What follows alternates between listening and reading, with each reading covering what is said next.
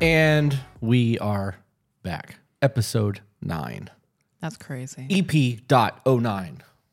It's nine episodes. I Yeah. like the number nine. Yeah. It's a nice number. I like the way it's shaped. It's been a week. We've we've recorded a lot. We've gone we've gone over I think 12 emails this week. Yeah. A lot of content. We did a bonus cast. Um We did our first live call today. yeah, which may have been, may have been a disaster. We yeah, there was no not really much preparation. No, no, I, I was gonna just wing it, fl- fly by the seat of the pants, but there's technical disasters that are happening Right. because I have no idea what I'm doing technically. You were on the computer, I was on an iPad. We had everything going through one thing. Yeah, it, was, a mess. So It was dope to be able to speak with somebody though who supports us on all platforms and genuinely cares about our opinions. Yeah. That was nice. it's gonna be interesting to see how all this evolves. Uh, I am still under the weather. You are under the weather now as well, Oh yeah. I'm having fun in here. and yet we're still here recording for you. Dedication. Uh, you know, I'm not gonna disclaimer anymore. Good. I, I don't really care. I mean, we already consulted with a lawyer. They can't come after Yeah, us. yeah. Yeah. We're just giving opinions. So. All right. Um, we had other stuff that we wanted to talk about before we got into emails. Um, you have a whole notebook of stuff over there that you wanted to talk about. I have a notebook full of stuff I want to talk about. But I think I'm only going to talk about the comments and then we can just get into emails. Okay. So we get a lot of comments from people saying that they would never take advice from someone who looked like us. And how irresponsible we are and how much bad decisions we've made and All, all the mistakes. all of it. Uh, You know, we got one today. It was like these people must really have idolized the detention chair. Brr, brr. I'm like, man, you must have watched that video a hundred times trying to think of that. I, I, I, I'm a little bit offended by that just because typically it's children drawing on detention chairs. And I've paid thousands of dollars for a legit artist to draw on me. Mm-hmm. So it's just, I'm a little bit more high class in a detention chair. So we keep getting these comments about people saying that they would never take advice from somebody who looks like, like us, mm-hmm. and then they point out why because we made bad decisions. We've got a troubled past. We've got trauma and all this shit. Yeah, yeah, we have all that. That's why we're having the conversations that's that we're having. That's why we're we're speaking mm-hmm. about all of these things that we're speaking on because that's exactly what we went through. Right. And there are people out there who are hurting and going through the things that we've gone through, and the advice that we are able to give them is benefiting them. Mm-hmm. And they look like us. Yeah. So it doesn't matter if you, Mr. Blue Collar or White Clean Collar, cut. I got a mm-hmm. fancy job and no tattoos and perfect teeth and a horrible marriage and hate my wife. It's cool if you don't listen to our, com- our, our, our podcast. We're not here for you. Right. You not listening to us doesn't hinder us, it hinders you. Right. We are here for the broken. Mm-hmm. We are here for those who are, are struggling and, and desperate and need to hear this. And want to want to better their life. Right. realize that they are unhappy and they can't live like this anymore and they want change and they're willing to work for that change. You know, when I was at my lowest, having people that look like me be mm-hmm. there for me made the advice that I got a lot easier to swallow than coming from somebody who's perfect with their perfect life and perfect house and perfect car and perfect job telling me to just, you know, get over it and feel better. Right. Or it's minuscule. Yeah. Your feelings don't matter. People have it worse than you. Yep. All, all of it. Yeah. Um, You know, I commented on because I posted that video and somebody said something and I commented back and I said, Close your eyes. if you don't like how I look, close your eyes. And if you gain value from my words, my appearance doesn't matter. right. It's a podcast. You can listen to it with no video. Right. Get get get yourself some some good knowledge there, bud. I think that I, I went through everything that I had to go through so that I can help people. And I've been through a lot. And I, I still go through it. I still deal with a lot of my mental illness and a lot of my nonsense and, and there's still a lot of ugliness in my head. Mm-hmm. And I'm working on it. But I needed people to reach out to me the way that we are trying to reach out to people. And if all of my suffering and all of my struggles and everything that God allowed me to go through to make me who I am and make me strong the way that I am is going to help other people, it was worth it. Mm-hmm. Because the, the struggles that I have, I may be able to teach somebody or give somebody tools that they would have otherwise not had to prevent them from suicide. Mm-hmm. because not everybody is going to have the same strength I had. I have had weak moments where I've tried to end my life. If I can keep somebody from getting to that point from my stories and the things that I've learned, then it's worth it to me. And I don't give a shit how I look. I'm not worried about that. Right. you know, when it comes to explaining our past and things that we've been through, they might even not even be experiencing the same exact thing. They could be on the road to that. Right. So we are telling you what that outcome will be, and you have one of two choices to avoid it. Yeah. People need to hear that kind of thing. And if it hurts and if it triggers you and it sends you spiraling, you have to ask yourself why. Right. Because when something doesn't bother you, you don't have an emotional reaction. When there's an emotional, visceral reaction where you want to vomit and you start sobbing and crying and you're enraged, there's a root of the problem as to why. Right. And when you need to explore that, you need to really look inward and figure out why it's bothering you so much. You have to feel your feelings, and it's not easy. Sitting down and feeling hurt and upset and frustrated and angry, and you're never going to get closure from somebody that you think you need, that sucks. Yeah. But you have to go through that to understand it. And once you can understand that feeling, you can pinpoint in your life, well, I feel that when I speak to this person. Right. Or this happened in my past with this person. I don't want to repeat that in the future. You're going to be able to pinpoint things in your future to avoid what you had in the past, and you won't have to feel that anymore. And that's also what we're doing. We're trying to help people experience that and understand mm-hmm. that feeling because you don't have to go through this alone. Right. You don't have to suffer in silence. People who suffer in silence are the ones who aren't here anymore. Robin Williams, mm-hmm. the dude from Linkin Park. Like, you know, you, you see all these pictures of people smiling all the time. This is what depression looks like. He killed himself the next day. Like, you don't have to suffer in silence. Mm-hmm. I am a huge fan of Tim, Tim Ross from the basement. And mm-hmm. this morning, after you and I had already discussed having this conversation on the podcast, one of his videos popped up. And I wasn't going to do this, but because of what you just said about you having to feel your feelings, this needs to be pointed out. Okay. In one of his videos, he said feelings are information, it's trying to guide you. Mm-hmm. If you can't process it, how can you change it? Right. I, I had to pause it and play that back two or three times because I never looked at it that way. My feelings were always a crippling depression or a, a insane rage or whatever the case may be. I never processed my feelings to understand why I was feeling them. I processed my feelings because I didn't want to feel that way anymore. Right. And hearing that made me go, okay, that makes so much more sense. Mm-hmm. Why didn't someone tell me that when I was 14 years old and suicidal? Like, Right. he also went on to say how many people suffer in silence or are made to feel that they don't matter and, and being invalidated. When you have somebody that's suffering in silence, it's because they've tried to open up to somebody and they've been shut up. It's not even just once. They have been told to shut up multiple times. Mm-hmm. They have been showed repeatedly by multiple people that you don't matter. Right. This is what I'm going through. Mm-hmm. S- Other people have it worse. Quit crying. Yep. Oh, you think you've got it bad. Right. And they try to one up you. Yeah, that's not helpful to anyone. If somebody's going through something, fucking listen to them. Mm-hmm. If 15 minutes. You don't even have to have a conversation. Just shut the fuck up and listen. Yeah. Let them get it out. And even if you don't relate to them, go, I've never thought about that. I've mm-hmm. never been in that position. That must really be hard for you. And I'm sorry you're going through it. You don't have to say anything else. That validation could could actually save someone's life. Right. You know, there was a point in high school where I had a best friend. We don't talk anymore. We had a falling out about a year ago. She knew that I was suicidal. She knew that I was depressed. She knew that I wanted to kill myself. And her regular joke was to tell me, just kill yourself. And that was a joke in her mind. There was one day where she was writing something on my hand and she was like, it's going to be a cute little note. Just wait till I'm done. And she wrote, kill yourself on my hand. That's so wrong. That's not a friend. When somebody knows that you're in that mindset and you are just done with everything and you are just a hair away from ending it all, and then they make jokes about your depression and they make jokes about you wanting to kill yourself, that's not a friend. No. That is also invalidation. That's them showing you that you don't matter in their eyes if they think that it's okay to joke to you about you wanting to end it. Right. Looking back on that, I'm absolutely disgusted by it. Granted, we were teenagers, 13, 14 years old. That doesn't make it okay. Right. We need to teach our kids to be better. I agree. You know, I see um a lot of the videos on TikToks of like the dude holding a sign with a blindfold on, on that was like, if you're depressed, give me a hug. Those videos make me cry every time I watch them Yeah. because I've been there.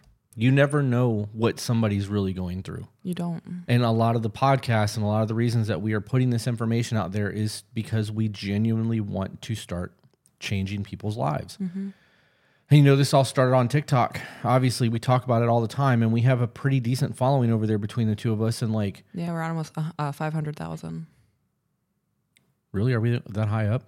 I'm at 187 or something like that. I think we're closer to 200 to 400,000. Oh, no, you're right. We're closer to 400,000. Still, yeah. it's still a lot of people that want to listen to what we have to say or relate to us in some fashion or another. Right. But when we started doing the podcast, we did it because people were asking for it. They wanted longer format conversations with us, and live streams weren't cutting it because TikTok kept kicking us off. People were mass reporting our, our lives. Right. So they can't mass report this. They can, but when mm-hmm. YouTube checks, there's no violations. We're not doing anything wrong. We're just having conversations here. Right. I and I'm I, I'm gonna apologize too for the f bombs. I've dropped a couple of them, and I am really trying hard to not cuss. I'm trying to actually stop cussing. I just I, it's dialed down. It was at an 11. It's like a Right. six now, and I'm doing better with it, but it's still not where I want to be. So I'm acknowledging my my shortcomings in my language, and I am working on it. We've said on a couple of the videos recently that we are going to continue doing this until we feel like we are no longer called to do this. Mm-hmm. And if we are reaching people, even if it's one or two people a month, and it's saving lives, or it's changing outcomes, or it's bettering marriages, or rekindling, you know, parent child relationships, or whatever the case may be, it's worth the hours that we're putting in because you never know what those people are going to do. we're going to bring up Topher for a minute, just mm-hmm. because the kid is doing so much. right. If that kid would have not got his emotions in check and fought his dad and had that whole scenario become a thing, He could have threw away his life. he could have. Who's to say that he's not going to have a kid that cures cancer one day? Right. And that's his calling. And that is why we had to do this podcast to get that one person mm-hmm. to get themselves in check enough so that God can do what he needs to do because otherwise the enemy would have won. right. I'm just not, I don't know. I'm over it. I'm done. I don't have anything else to say about the subject. I just, it blows my mind that we are at a point in society mm-hmm. where people can be whatever they want to be. They can identify as whatever they want to identify as. They can claim their whatever color they want to claim their color is. They can do whatever they want, and people just accept it until you're delivering a positive message or talking about God, and then all of a sudden you're taboo and there's a problem, and like you can't do that. It's not even that, you know, we both have our faith and we talk about it. It's not even that, though. People are judging us purely on our appearance. And when we say something smart or we say something that could really help somebody in their relationship, that was good advice, but I'm not going to take it because you look like that. Right. We've been told that. That's sound advice, but because you look it like that, it doesn't matter to me. Yeah, it's stupid. It really is just crazy. We got a PO box set up yesterday. Oh, we did, yeah. After three weeks of being asked to do it. Tis done. Uh, so can we start with a positive email first because I Oh. feel like that went way nastier than it should have been. Um, I did not have a positive one pulled up. yeah. So. Well, I wasn't expecting the conversation to get into any of this notebook. I was going to hold that for a different episode. But you you made that point and and because you made that point, I'm not going to let it go. Like now is the time to talk about it because Right. we're in that discussion. This is a follow up on an email I believe we covered a day or two ago. I think it actually went live this morning. Did it? Yep. Which is Thursday. So we have one going live Saturday, and this won't be live till Monday. So it doesn't matter for you guys in terms of timeline. All right. So just a follow up. This person actually sent a photo of their notebook where they took notes of the things that they gained from what we had to say. So she says that he did have a job for a few months when we first got together. So after that, he hasn't worked since then. And then she said that through him not working and being lazy and showing that he has no motivation, he proposed and she said yes. And I asked, Girl, did you buy your ring? yeah. Like if, if he's not working, how how did that go down? And she said, I did not pay for the ring itself, but I paid to have it sized. So that that's a plus. She mm. didn't buy her own ring. And then she wrote motivation with a bunch of little sunshine rays on the side, and that made me happy to see. So she wrote down quotes from us. Don't make the same mistakes I have. I don't recall who said that. One of us said it though. Yeah. that- I don't. I don't know. that's smart to write down. When we are telling you our experiences, we are telling you the outcome of that experience. Right. Might not be the extent of what you have for your outcome, but it's going to be a rough outline of what you're going to go through if you continue that path. Right. I was told when I was little that you can't learn from others' mistakes. Like you have to learn your. You have to. You have to mess up. You have to do that. You you can see someone go through something and think that you know better, but until you learn that lesson yourself, you're mm-hmm. you you're not going to understand it.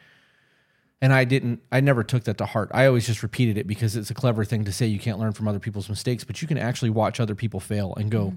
that was dumb. You have to be intelligent enough to recognize that and say that can happen to Right. me. And then work on being better and going it happens in business all the time but if i if i saw my best friend burn himself pulling a log out of a fire i'm not grabbing that log. Mm-hmm. so i can learn from somebody else's mistake. It doesn't have to be my pain. Right. emotional pain is a little different. When people get love and, and weird emotions and, and especially when you're younger. Mm-hmm. not invalidating love but you love differently when you're young because you're not jaded yet so in that scenario, it is a little harder to learn those lessons. But when it comes to just general life, when you see a lot of people making mistakes or you see something that you don't agree with, mm-hmm. you make a mental note of that. I don't agree with that. I don't want to experience the outcome of what they just did. Right. I don't want to cost mm-hmm. myself a stupid amount of money trying to do this in business because I just watched two people fail trying to do it. Mm-hmm. How why did they fail? And then you pick that apart, and that's a lesson that can benefit you in that aspect. You absolutely can. So for her to say that Yeah. is smart. It is. Adding on to learning from other people's mistakes, you see how people ruin their life being on meth. Mhm. You know to avoid meth. It's just like that with every other Yep. poor scenario in life. You note it, you realize that, and when confronted with that situation, you know that you can make a decision to avoid it. Yeah. When people actually take the time to learn from other people's mistakes, they level up so much faster in life. It's no different than an apprentice. Yeah. And it doesn't matter what your apprenticeship is. If you look back to like butchers and, and barbers and you know all of the things that they did back you know 100 years ago where you had to have an apprentice to learn the things, it took them forever to become a master. And what you're being taught is all of the master's mistakes plus his master's mistakes so that you don't waste time. Excuse me, excuse you. um, so that you don't waste time making tho- those mistakes. Mm-hmm. You're taking that time with a master to understand to shave all of those years of learning off. Right. It's a leap board. The next quote that she wrote down was Don't drown for someone who isn't willing to stand up in three feet of water. I have gotten so much shit for that analogy on TikTok. Yeah. Yep. Because everybody's a victim. Everyone's saying that it's harmful to think that way. When somebody expresses those abusive tendencies, they really just need love. You do not put yourself in any sort of harm to help somebody else when they are not willing to help themselves. Yep. Absolutely blew my mind that so many people hated on that. Let them hate. I just it, I don't understand how you don't have the emotional capacity to not understand what I'm saying. It's almost like you're willingly misunderstanding what I'm saying. It's intentionally misunderstanding what you're saying. The people that make those comments are are victims. Mm-hmm. They're people that that want to be able to blame society and everything else for their shortcomings. Oh, well, I can't do this because so and so didn't do it. And I can't do this because my parents didn't have money and you've got privileged and you're entitled and all this nonsense. You don't know my life. You don't know what I've gone through. Right. I've made something of myself and I did it against all kinds of odds. yeah. You can call me whatever the fuck you want to call me, but when it comes down to it, I'm successful and you're on the internet crying about how you ain't got shit. Yeah, be a victim. I've Just had a lot keep of- that mentality. I've had a lot of random people coming to my page saying, You're a stay at home wife. You don't know how hard it is to work. you don't know what it's like supporting a family. You don't know what it's like working 60 hours a week. Yeah. Do Yeah. some research because right now you just look like an idiot. Yeah. Because, you know, they just know your life. They don't know my life. That's the problem. You're seeing a five second snippet on TikTok that triggered you. So now you're jumping to all these assumptions and you just look stupid. Mm-hmm. Because anybody who actually takes the time to research the things that we say before you start coming at us, you would answer all of your own questions. This also ties right back into this. Yeah. People need to be heard. People need to, to be validated. They Mm-hmm. don't need to be shunned because for some reason you don't understand what they're going through. Mm-hmm.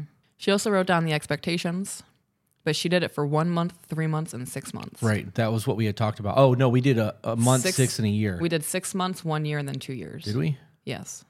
I feel like we should discuss a little bit for people who don't know what this email is about. Yeah. So Have at it. It's a woman who's been in a relationship for a couple of years now. They're not married, right? No, they're not married.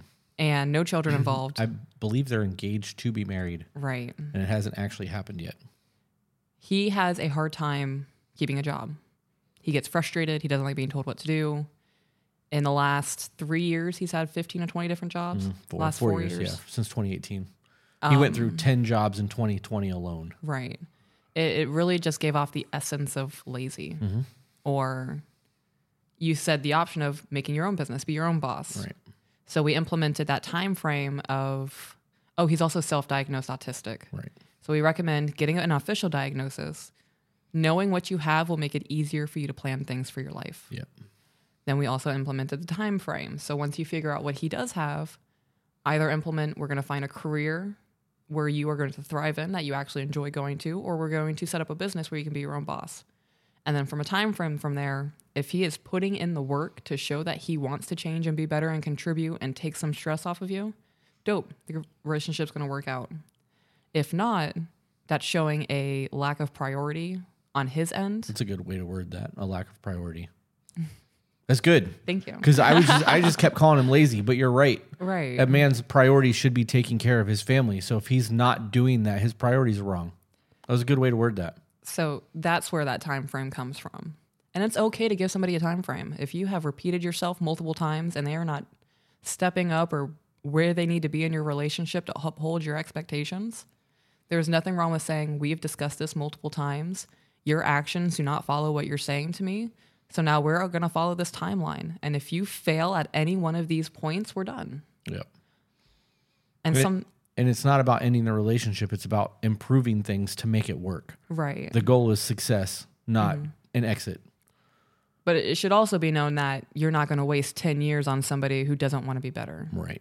You can't make anybody change. Right. You can work on you and be a badass and hope that people step up. Mm-hmm. Or you can lay it out for them and tell them these are the expectations that I have of you. And if you can't meet these expectations, I'm not willing to marry you. Right. Yeah. Which, when you say that, is logic conversation. It is. That is the most non emotional statement I've ever made. But people are still going to get offended Of course it. they are. But it, it, when you really think about that, why would you marry somebody that can't meet the expectations that you have for your future? Mm-hmm. If the two of you are becoming one flesh and you are working to become a household, a family, why would you want an unbalanced household? Right. If we're grinding together to make success, it's not going to ever feel one sided. Right. We're doing our jobs together to to meet an expectation, to get to a goal. If you can't keep up, I need to know because I, I need a partner who can. Right. And when you're on the same page, that eliminates a lot of arguments. Yep. So if you guys aren't on the same page and one of you are not willing to get on the same page, you need to find somebody who is. Mm-hmm. Because if you stay, if he's on page 59 and you're all the way on 250, that's too much of a gap. At that point, that person's holding you down. You're not going to succeed the way you want to in life, and you're just going to continue being miserable trying to have this person step up, hoping that they're going to get to the point where you want them to be. When you should just find somebody who wants to get to that point with you. Right. That's it. And you're going to level so much faster that way. Mm-hmm. And I know that this isn't just about leveling up. Obviously, this is about a relationship and it's about marriage and happiness and the future. Mm-hmm. But why would you want to be in 10 years where you are right now? Right. So at the very bottom, she said, I really needed to hear a lot of the things you said. Thank you for triggering me. I am scared of change. I cried a lot watching this because I needed it so much. It's crazy because of so many because so many of the scenarios of the future you brought up is what we experienced as kids. Hearing what you had to say made me realize I'm worth so much more. Thank you. Got to know your self worth, man. Mm-hmm. You have to know your self worth. And even if you don't know your self worth, fucking pretend. Mm-hmm. Pretend that you have value until you understand it. Until you're like, okay, mm-hmm. I, I actually maybe believe myself because I've been saying it so much. Just a little bit of hope. Something that I think about so this is a woman. Right. if you are a woman in a scenario and you are unhappy, but you don't think you deserve better, what would you tell your daughter? If you had a, a daughter who was living in the scenario you were living in, would you tell her, well, yeah, just stay. You're not going to find anybody else better. Right. No, you're going to tell her, leave. There is somebody out there who will love you for who you are and push you to be better, and you're going to do the same for them. You wouldn't let your daughter settle for some bullshit relationship because she doesn't think she's worth anything more. Why would you do that to yourself? And the same thing goes for men. Men, if you are in a relationship with a woman who constantly nags you and weaponizes intimacy with you, if you had a son and he came to you and said, This is what my old woman's doing, you wouldn't say, Well, just placate her. It'll Right. get better in 10 years. No, you're going to tell him, Leave. Yeah. Yeah. Give the advice you would give yourself. No, give yourself the advice that you would give your children. Yeah. You know that you brought up nagging. I, mm-hmm. I had a I made a video about that. Okay. on TikTok, of course. And somebody was like, "Well, maybe if they just did what we asked them to do, we wouldn't have to nag." And and like I started to type out a comment reply, and then I just stopped and deleted it because I don't have to reply to everyone that gets on there and says stupid shit. All right. But the whole point of that video is that you don't have to nag. You don't have to do anything. Mm-hmm. You're making a choice to be that person. You're making a choice to try to control your husband, to treat him like you're his mother, to to to disrespect him and basically cut his balls off and let him become a shell of a human being mm-hmm. instead of realizing that when you try to control and nag and do the things that you're doing to your your husband, you're never going to get the results that you want. You're going to create a problem. It's going to be a fight. You're not going to have a, a peaceful evening mm-hmm. When you can find a way to communicate with him that's going to work. It's laziness. You're lazy. If you result to nagging and trying to control it and you're miserable, it's because you were too lazy to try to find out what nes- is necessary for change. And a lot of that comes down to you trying to find out how your husband understands when you talk to him, how he he retains information.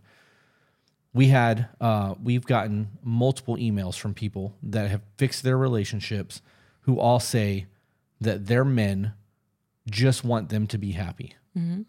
I say it all the time. We want to to be the provider. We want to be the good man. We want to see you smile. We want to be able to do the things that are going to make us feel like a man when you allow it to happen. But when you start complaining and treating us like shit and making it into an argument and a fight, we're going to rebel. Mm-hmm. Why would we want to do something for someone who's constantly shitting on us? Right. And if you are married to a man who doesn't go out of his way to do niceties or make you feel like you're important or special or sexy or appreciated, was he that person before you got married? Because if he was that person before you got married, you knew what you were getting into. Mm-hmm. You can't change somebody from who they are to what you want them to be. You find somebody who is already what you want and then marry them. Right. And maintain that. Right. And if things start to feel wrong or they're shifting and things aren't the way they're supposed to be, or something even minorly changes, you're going to recognize it. Mm-hmm. Have the discussion, find out what's going on. Don't let it simmer until it becomes a big problem or a huge mess. Mm-hmm. I don't know. The TikTok comments, and and I'm getting to a point where like we're repeating ourselves. right. And I, I, I don't do well with that. And I think a lot of my frustration is coming from having to repeat myself to people so much. And I know I, I'm fully aware that not everybody watches our videos. There's a lot of people that follow us because of one video mm-hmm. and then never interact with us again. Or they're not even a follower and they're interacting with this video. So I can't expect them to know every single video we've ever made. Right. But when we have a content on YouTube and on TikTok and it's the same thing, same 50 conversations over and over and over again, I don't want to have those conversations anymore. Right. It, it's not benefiting us. It's not benefiting me. It's not benefiting you. It might benefit one or two people out there, but at that point, like the content's already out. Mm-hmm. Do the research. Yeah, take a second. Like, I had somebody just comment on one of my videos, the one where I said, "Don't drown for someone who refuses to stand up in three feet of water." They're like, "This is super harmful for people who choose to stay and help these people," and blah blah blah. And she was like, "Be better." And I was like, "Well, first off, jokes on you. I have a podcast called 2 Be Better." right. And then I also said, if you just scrolled through the comments, you would see my elaborations on this TikTok. Mm-hmm. So before getting triggered and just instantly spewing whatever you want to think into the universe, take a second, scroll for five, ten minutes. You'll see where I've responded and said this is in response to somebody who manipulates and weaponizes their trauma. Right. Instead of saying, I need to be better, you need to adapt to me and change yourself to make me feel safe. Blows my mind. Yeah. You know that people leave comments on our videos before the video's even over. Oh, yeah. They don't get a lot of that it. too. And like I, I will address their comment in the video, Mm-hmm. but because I didn't get to it right away, they leave shitty comments. And I'm like, did you even watch the video or did you stop halfway through it so you can complain? Mm-hmm. Because if you really if you're really that passionate about what's being said, maybe you should just dedicate the rest of the video, process it, and then come come at me in the comments. Right. Crazy. Yeah, it blows my mind. I, you know, I get it. People send me messages. It's like I'll get text messages from people or emails from coworkers, and, and like if it's a long email, I'm skim reading. I don't have time to to dedicate 20 minutes of my life to read a, an email that has two points that are prevalent to what I need to know. Mm-hmm. So I'll skim that. You know what I mean? So it's I guess it's the same thing when it comes to TikTok, but you're scrolling out of boredom. Right. And if you're getting triggered, wait until the video's over. Mm-hmm. Find out why you're triggered. Because otherwise, you're gonna have to go back and delete the comment, or you look like a dummy. Right. When you react out of emotion, nine times out of 10, you always look silly. Yeah. Yep. So, next email. First off, I adore both of you. So glad Ki- TikTok gave me something actually beneficial. Ooh, I love that. That's a good one. You, you, we've stopped. We've stopped scrolling TikTok. I don't get on my FYP at all anymore. I get on. I only get on the people I follow. Hmm. And on the rare occasion that my phone opens to my FYP, ninety percent of the time now it's Christian content. yeah. But I'm not scrolling because I don't want. I don't care. I don't want to get caught up in politics. I don't want to get mm-hmm. caught up in thirst traps. I'm not trying to hear the the two way arguments between multiple people and fighting. And I just I want sustenance. I want to be full. I don't want to sit there looking for something to satiate me. Empty calories. Yeah. Now to my dilemma. My boyfriend of seven years recently lost his mom. She was his everything. It was her and her three boys for most of their life, so this was devastating. Their dad was a horrible excuse for a man for most of their lives as well, but since his mom's passing has really stepped up for his boys. Where my problem lies is that he spends so much time as his dad's, and 99% of the time I don't mind. We love a family man. However, it really, really bothers me when we have plans or have discussed how the night slash day will go, and he changes the plan to hang out at his dad's. He says he likes being there because he only has his dad left and his brothers are there. I again love that he loves his family. I just really hate that he will change our plans so frequently. I sometimes don't feel like I'm a priority. She said our plans, not his plans. Right. So do you go with him when he goes to his dad's, or are you choosing to stay home? That's a good question. Because that, that's one that's trauma response. Mm-hmm. He's he's latching onto his dad because his mom is gone, Right. and two, it's escapism. Mm-hmm. He's escaping his normal life to be around his current family b- because of the trauma. So are you going with him? Because if you're going with him to his dad's and you're a part of that, you're a support system. If you're letting him go without you and you're choosing to not be a part of that, you are creating isolation in yourself. Right. You're but you're also wedge. driving a wedge, right? As ex- that was exactly my next statement. So I asked, I was like, how long ago did she pass away? It's been 18 months. Okay. So he definitely still sounds frail mm-hmm. in regards to all of this. There is no timeline on grieving. Right. When it comes to a death of a parent, especially if they were super close, he will probably never get over this. I'm going to be honest, the first like two years of somebody passing, especially a close parent, that's still relatively fresh in my opinion. I would be honest, if I were in this situation and my man and I made plans, and every single time we had those plans, he would cancel to go to his dad's house with his brothers, I would be hurt. I would be too. Like, I understand that it's your mom and you have a grieving process. I'm still here though. Yeah. We're supposed to be building a life together. Even if it's once every week or once every other week that we go and do something, that's important time. Yep. You're still trying to build something. They're not married, right? Said boyfriend. Yeah, boyfriend of seven years. Okay. Why aren't you married yet? That's a good question. Seven years is a long time. Mm-hmm. I get un- I get uncomfortable talking about death. Yeah. Yeah. I do not handle death the way people do, other people do. Right. It's the kind of thing where like I understand that they're not here anymore. That's just natural though. Right. People are going to pass. We all know it's going to happen. I've already grieved my own death. How did you grieve your own death? You'd be dead. Right. Grieving the loss of my own life. I know Oh. one day I'm not going to wake up. I'm not going to see the sky and hear the breeze and see my children's face. Hopefully, it's when I'm old Yeah. and I get to witness all their dope ass life experiences and you and I can go on wacky adventures. But I know it's coming. Yeah.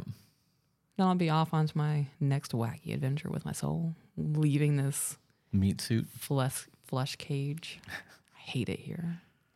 why are you why are you laughing at me? Because you're just so dramatic. I am dramatic. That's my flair. Next email. Okay. Chris and Peaches. Thank you. So the reason I stopped doing photography. Oh, this is a follow up. This is a follow up. follow up, guys.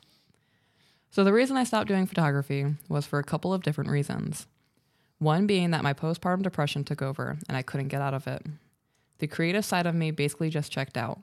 The other reason, I got a shit client who wasn't happy with anything from their photo shoot, and it didn't matter what I did or that I even offered to take time away from my family and completely reshoot the photos, they still started telling people I was a terrible photographer and then started lying to people that I didn't show up for the session to begin with.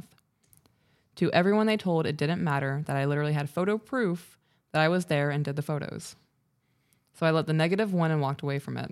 That's the the passion of an artist. Mm-hmm. You you go through first. You go through the phase of hating everything that you do. Mm-hmm. Then you get a little bit of moment where you're like, "Yeah, I'm getting the hang of this," and other people are like, "Oh my god, you're amazing." You're like, "Eh, I'm getting there," because you're holding yourself to other people's standards. You know, the mm-hmm. people that are professional that you admire, whatever painters, however, it doesn't matter what your art form is. Everyone does that.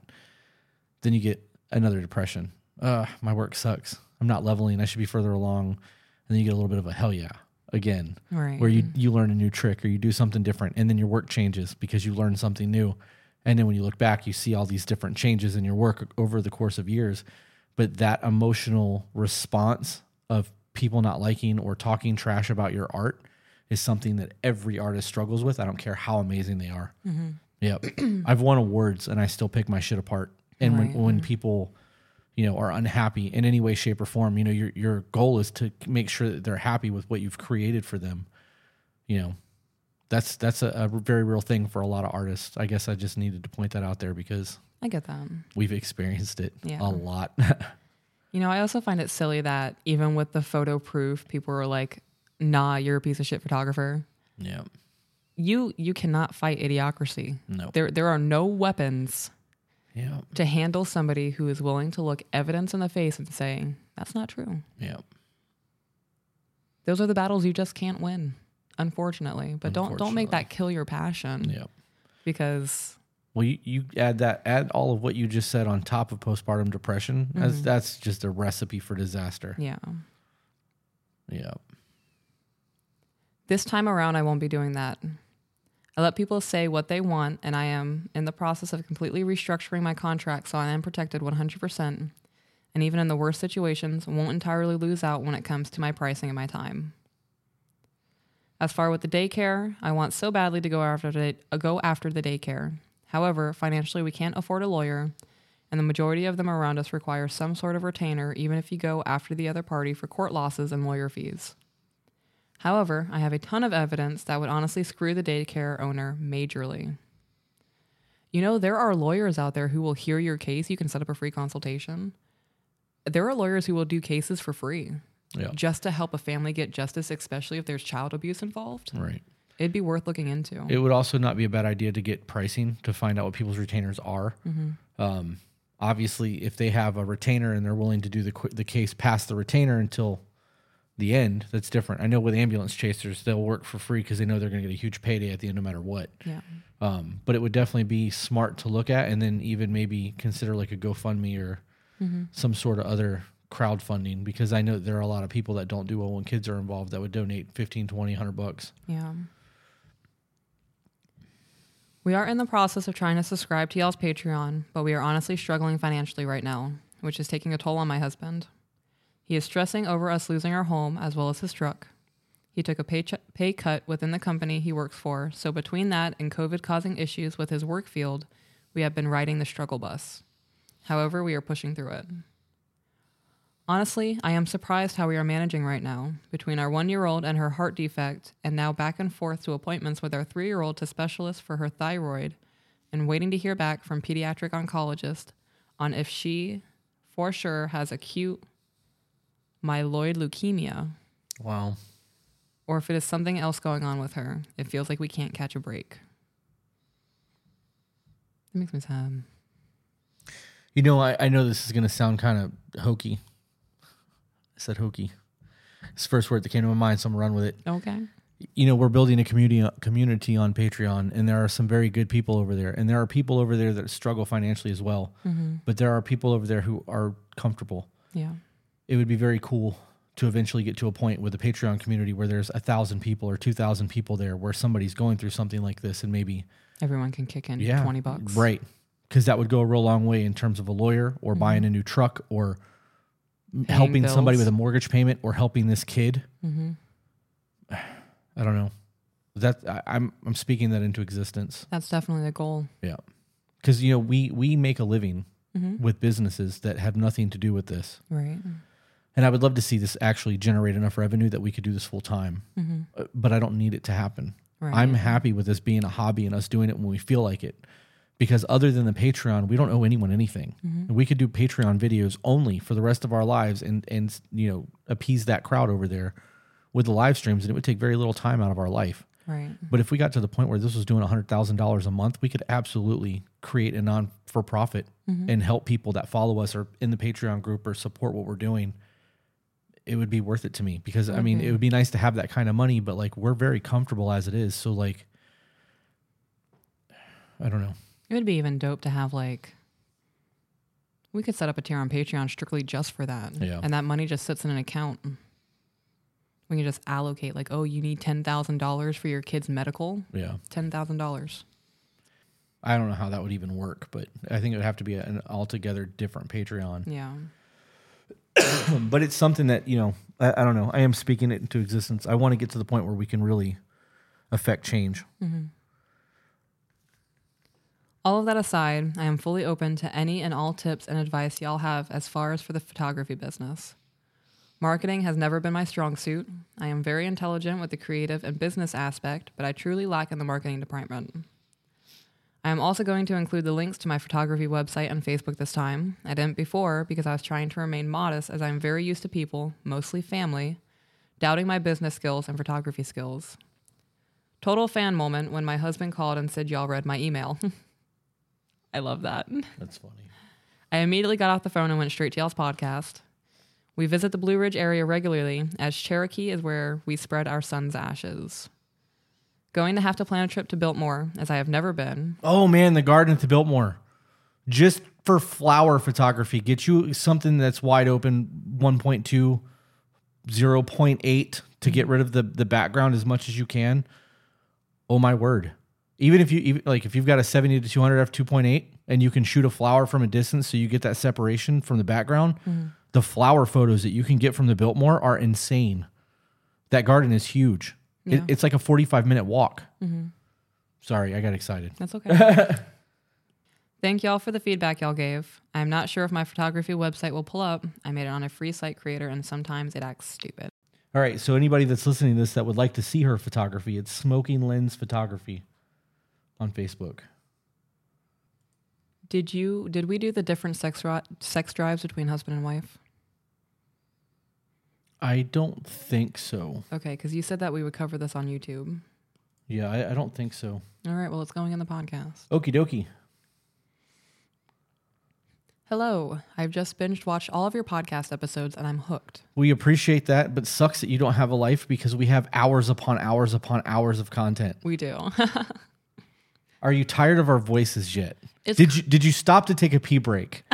did you have lunch? It's it's crazy that people are hooked to the things that we talk about. Yeah. Our conversations are stupid. the things that I say specifically can really be stupid. And y'all are hooked on that. It's fun. That's crazy. It's so inspiring to see you guys talk about traditional relationships because I also was a woman that thought those kinds of relationships were toxic. But then through my own growth and healing and with the meeting and with meeting an amazing man like my husband, realized that a traditional marriage is what I want and something to be proud of. It is. It it is. is. something to be proud of. Let me mm-hmm. okay. Pause. Pausing. It is something to be very proud of. Do you know how many people would love to have the position to to be a stay at home? A lot.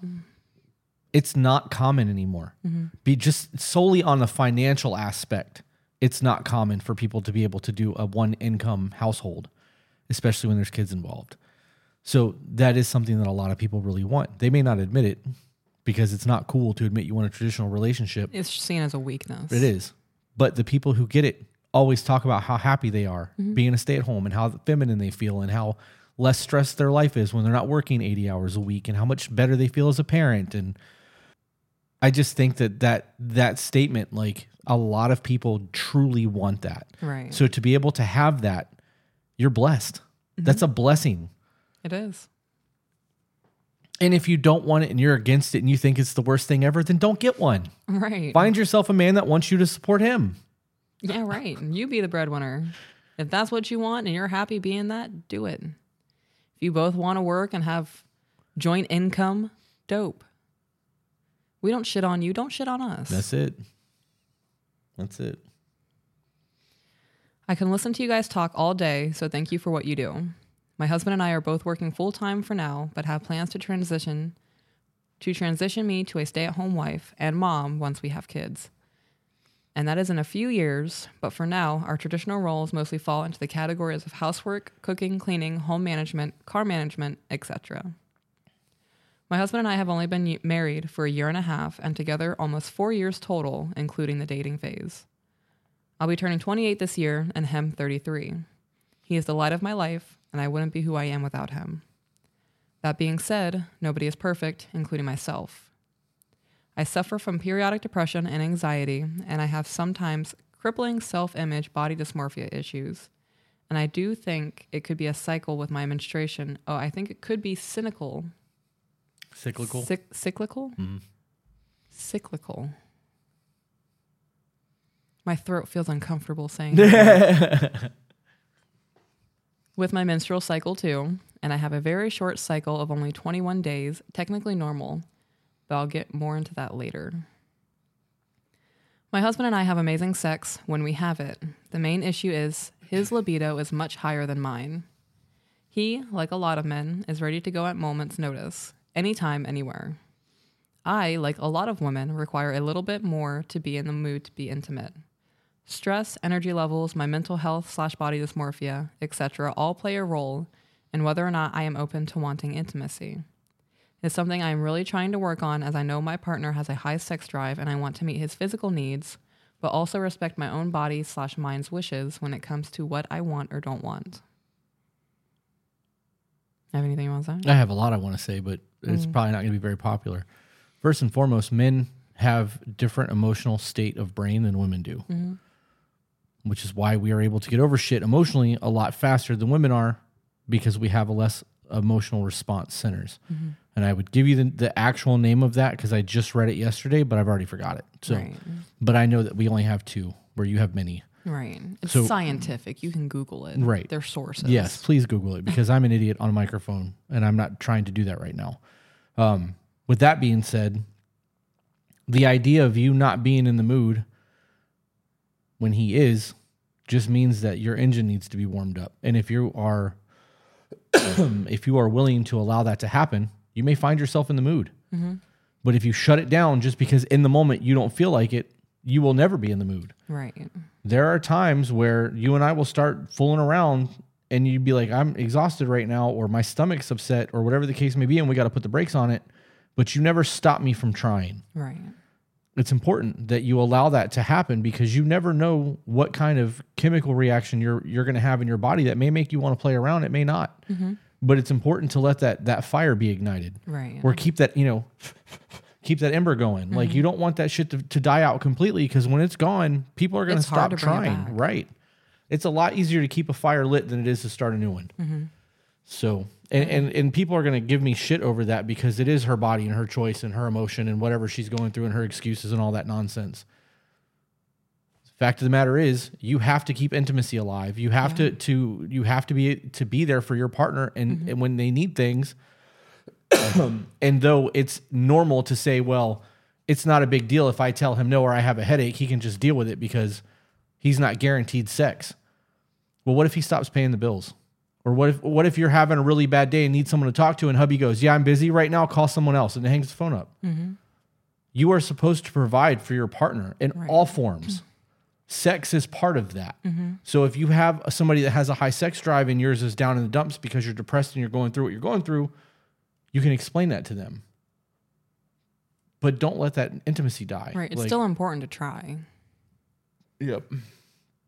The only thing I can think of with that whole analogy of warming up the engine, getting in the car when it's cold outside sucks Mm-hmm. dick. Once that car is started though, and you have the heat going and it starts to get all nice and warm and cozy, you're not so pissed off about being in the car when it's cold. Right. To get out of the car and it's cold. Right. but we're not talking about getting out of the car. We're getting in the car and we're getting nestled in for a little drive. Right. When you first get in that car, you're like, fuck this. I don't want to be here. Right. I hate that I have to be here. I hate how cold it is. And then the air going, you're driving, you're listening to music, it's getting a little warmer. take off your little scarf. Okay, I'm getting comfortable. Then before you know it, you're turning off the heat because it's too much, and you're having a good time in the car. Yeah. Yeah. That's stupid. What's stupid? Well, not a little analogy. No, I, it, it works though.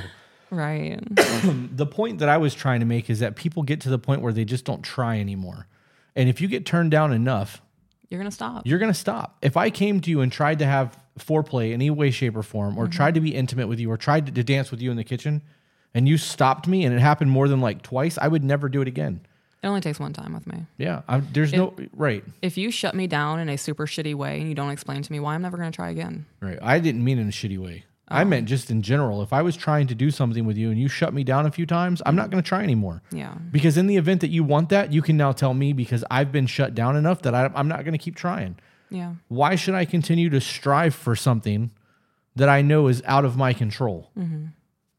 And at that point, I'm I'm now at your whim for the event that you may want to do something like dance in the kitchen or, or do something, and I get to sit and wait. And then later down the road, you get mad at me because I'm not initiating sex enough, or I'm not trying to be Intimate. romantic and intimate and to do the date thing and try to be the nice person. Well, you shut that shit down for the last six months. Why should I continue to try those things? And now you've got a, a power struggle in the relationship, mm-hmm. and you can't figure out where it went wrong Right. keep that ember going. Mm-hmm. Because if you have to restart that fire, it's gonna be a whole lot harder to restart that fire than it is to keep that ember going. Hearing you say that you would be going by the whim of somebody else made me really sad. It, it's exactly what it is, though. It is. You are literally at the mercy of somebody else's decisions. Mm-hmm. And those decisions will dictate whether or not you have that thing in your life ever again. right. And if you're married and you try, Right. and they say no, and you try even harder, or you try to persuade, now you're coercing your sex Right. partner and marital rape and all of this other fucking buzzwords and nonsense that's being said when you're just trying to have or regain or reclaim or keep an ember alive of intimacy in your relationship. I, I hate buzzwords. I hate that everybody is so involved in everyone else's shit. And I understand that abuse happens, but I, I think that what abuse is and what people claim to be abuse are two very different things. There are pansies in the world today, dude. Mm. I can say something in the wrong tone. My inflection could be off just a little bit, and all of a sudden I'm verbally assaulting somebody. I saw a video the other day of a guard on a horse outside of the Queen's castle, and this woman came up and grabbed the reins of this horse, and the man yelled at her and said, Don't touch Right. With authority. with authority. And all of these people are like, he's verbally assaulting her. He's verbally abusing her. I can't believe that they would let the Queen's Guard do this. As somebody who has been assaulted, mm-hmm. you know what assault is. Right. Having somebody raise their voice at you a little bit to show authority or to set a boundary is not assault. Having somebody come at you with a knife is assault. Having someone throw deadly weapons at you, that is an assault. Somebody saying, I'm going to fucking kill you, that's a verbal assault. Right. somebody saying, I don't like the way that you're behaving, whatever, X, Y, and Z, your feelings get hurt. Yeah, that sucks. Nobody likes having their feelings hurt or being told that they're in the wrong. But that's a you problem. That's a you problem. When you say that that's assault, you are actually insulting people who have survived real assault. When you're saying that I'm being verbally abused because somebody raised their voice at me, it's insulting actual verbal abuse survivors. Mm. When you have somebody in your face screaming that if you leave me, I'm going to kill you, versus somebody just raising their voice at you because you crossed a boundary, yep. People are weak. Everybody is offended by everything nowadays. And that's a them problem. It's Not- it's not on the person speaking. If mm-hmm. somebody gets offended, that offense is a Right. them problem. it is. Especially in America, we have a freedom to say whatever the fuck we want to say. Mm-hmm. You don't have to like it. Right. You know, I made that TikTok purely just saying a statistic. Right. If you are in a relationship and have not had sex in the last three months, you're considered to be in a sexless marriage. Right. The actual statistic is less than 10 times a year. So if you have sex once a month, nine times, that leaves three months out of the year where there is no physical touching. Could you imagine only having sex 10 times in a year? No. No, I could not. I would not be in a relationship that way. Wow. That's depressing. It is depressing. And you know, people want to say, well, I have a medical condition, I'm depressed, this, this, and that. That is completely separate from somebody who makes the conscious choice to continuously turn down their partner. because they get some kind of power trip off of it. They're weaponizing it. They're using it as a reward. Well, if you do X, Y, and Z, Right. then we'll have sex. Using it as a reward system or it's weaponized. That's as far as that needs to go. That's disgusting. Because I guarantee you that all of those medical conditions that those people have, if they were to end up single mm-hmm. and found somebody new and was in that lustful phase, those medical conditions wouldn't matter anymore because now they have intimacy and lust and all of the things that happens when things are new. Mm-hmm. Because you never hear that from people who are in new relationships. Right. Bring Have up. you, have you ever heard that? Have you ever heard somebody be like, "Yeah, I'm in a new relationship. We've been together for ten months and we haven't had sex at all." So on that video where I posted that statistic, somebody said, "This is hilarious because for the first year of my relationship, we didn't have sex." I'm like, "Okay, so you had a sexless relationship. That's what you had. Right. Wow. You chose not to have sex. You're in a sexless relationship. What else is that? You're either having sex or you're not." Yeah, by definition. by definition. And I had somebody in my comments saying, well, this offends me. Good. Well, why does it offend you?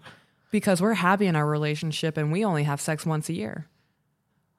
So a, st- a statistic doesn't care about your feelings. Right. You can be happy in a relationship where you're having sex once a year. You're still considered to be in a sexless relationship. Right. It doesn't matter how happy you are or how miserable you are. If it happens once a year, that's sexless. I'm I'm hung up on that.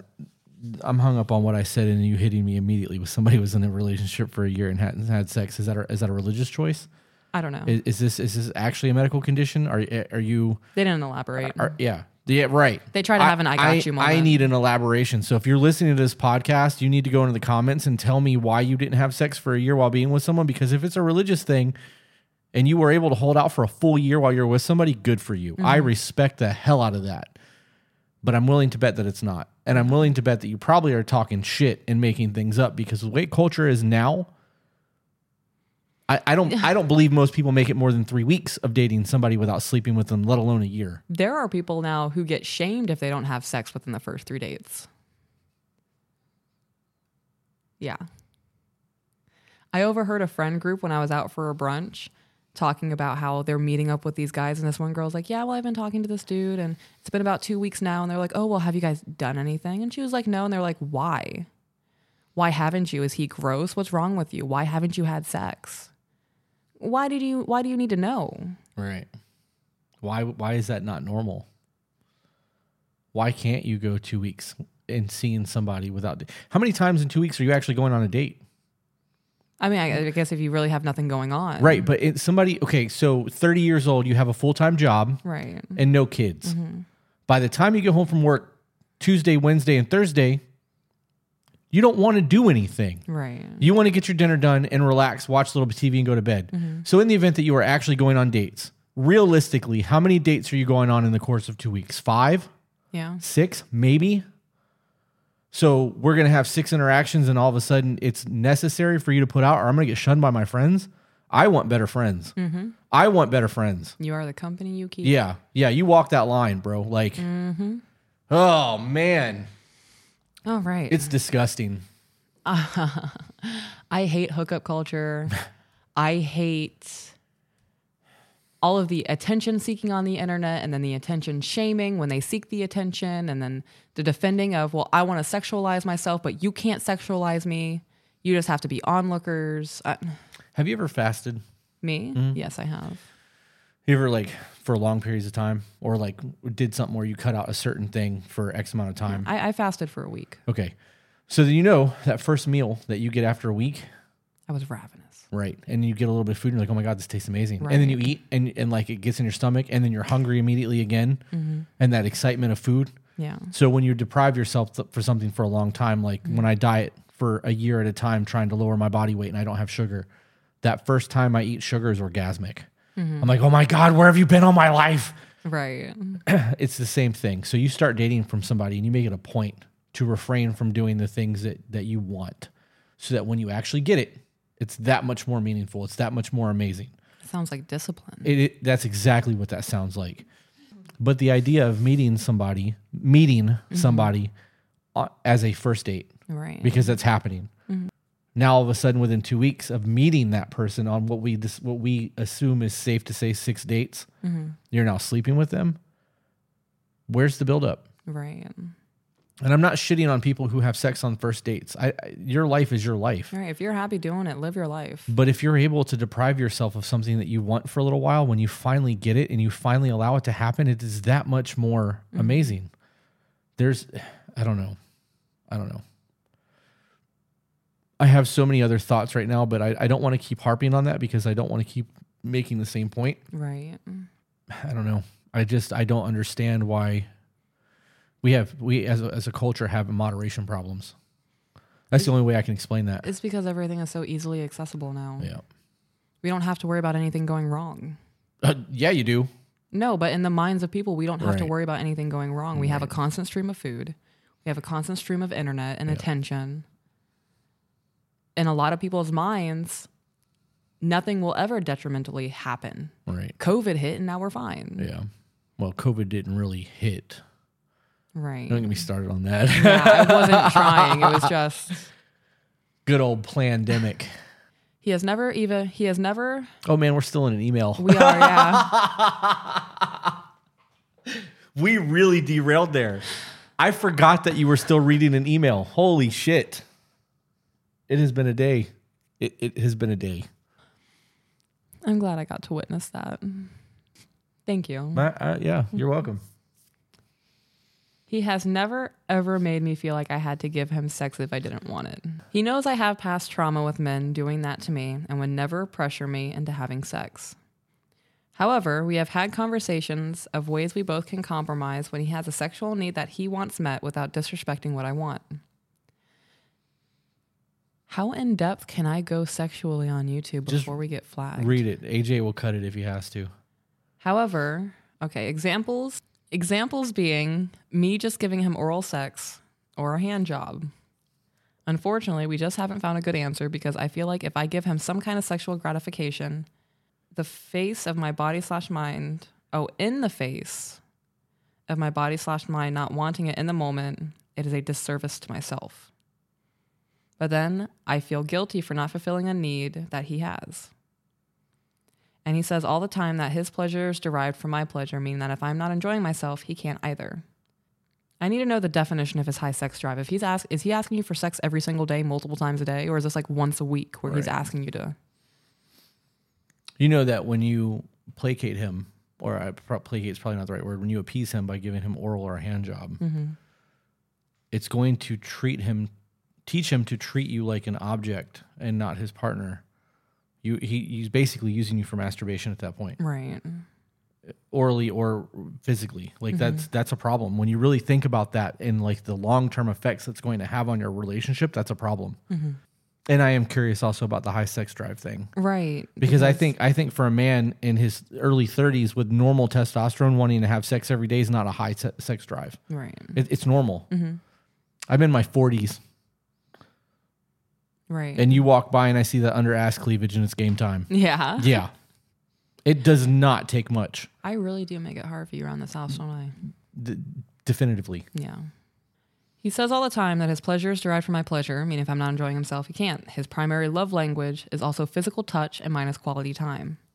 He never wavers on making sure my love language is given and met, and I feel like I fall short on fulfilling his needs for physical intimacy because of my lower libido.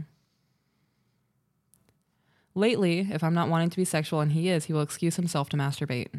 I don't have any issue with this in itself, and I don't object to it, but it does make me a little sad for two reasons. One, that I couldn't fulfill that need, and two, uh, and it makes me feel like I fell short for him, and two, that he couldn't just wait until I need I was more ready to fulfill his need myself. But you just said when you fulfill his needs, you feel like you're being used. Right. Or you also don't know when you're going to feel that way. Right. And if his if his love language is physical touch, And you're not meeting that. Right. That I mean that's a problem.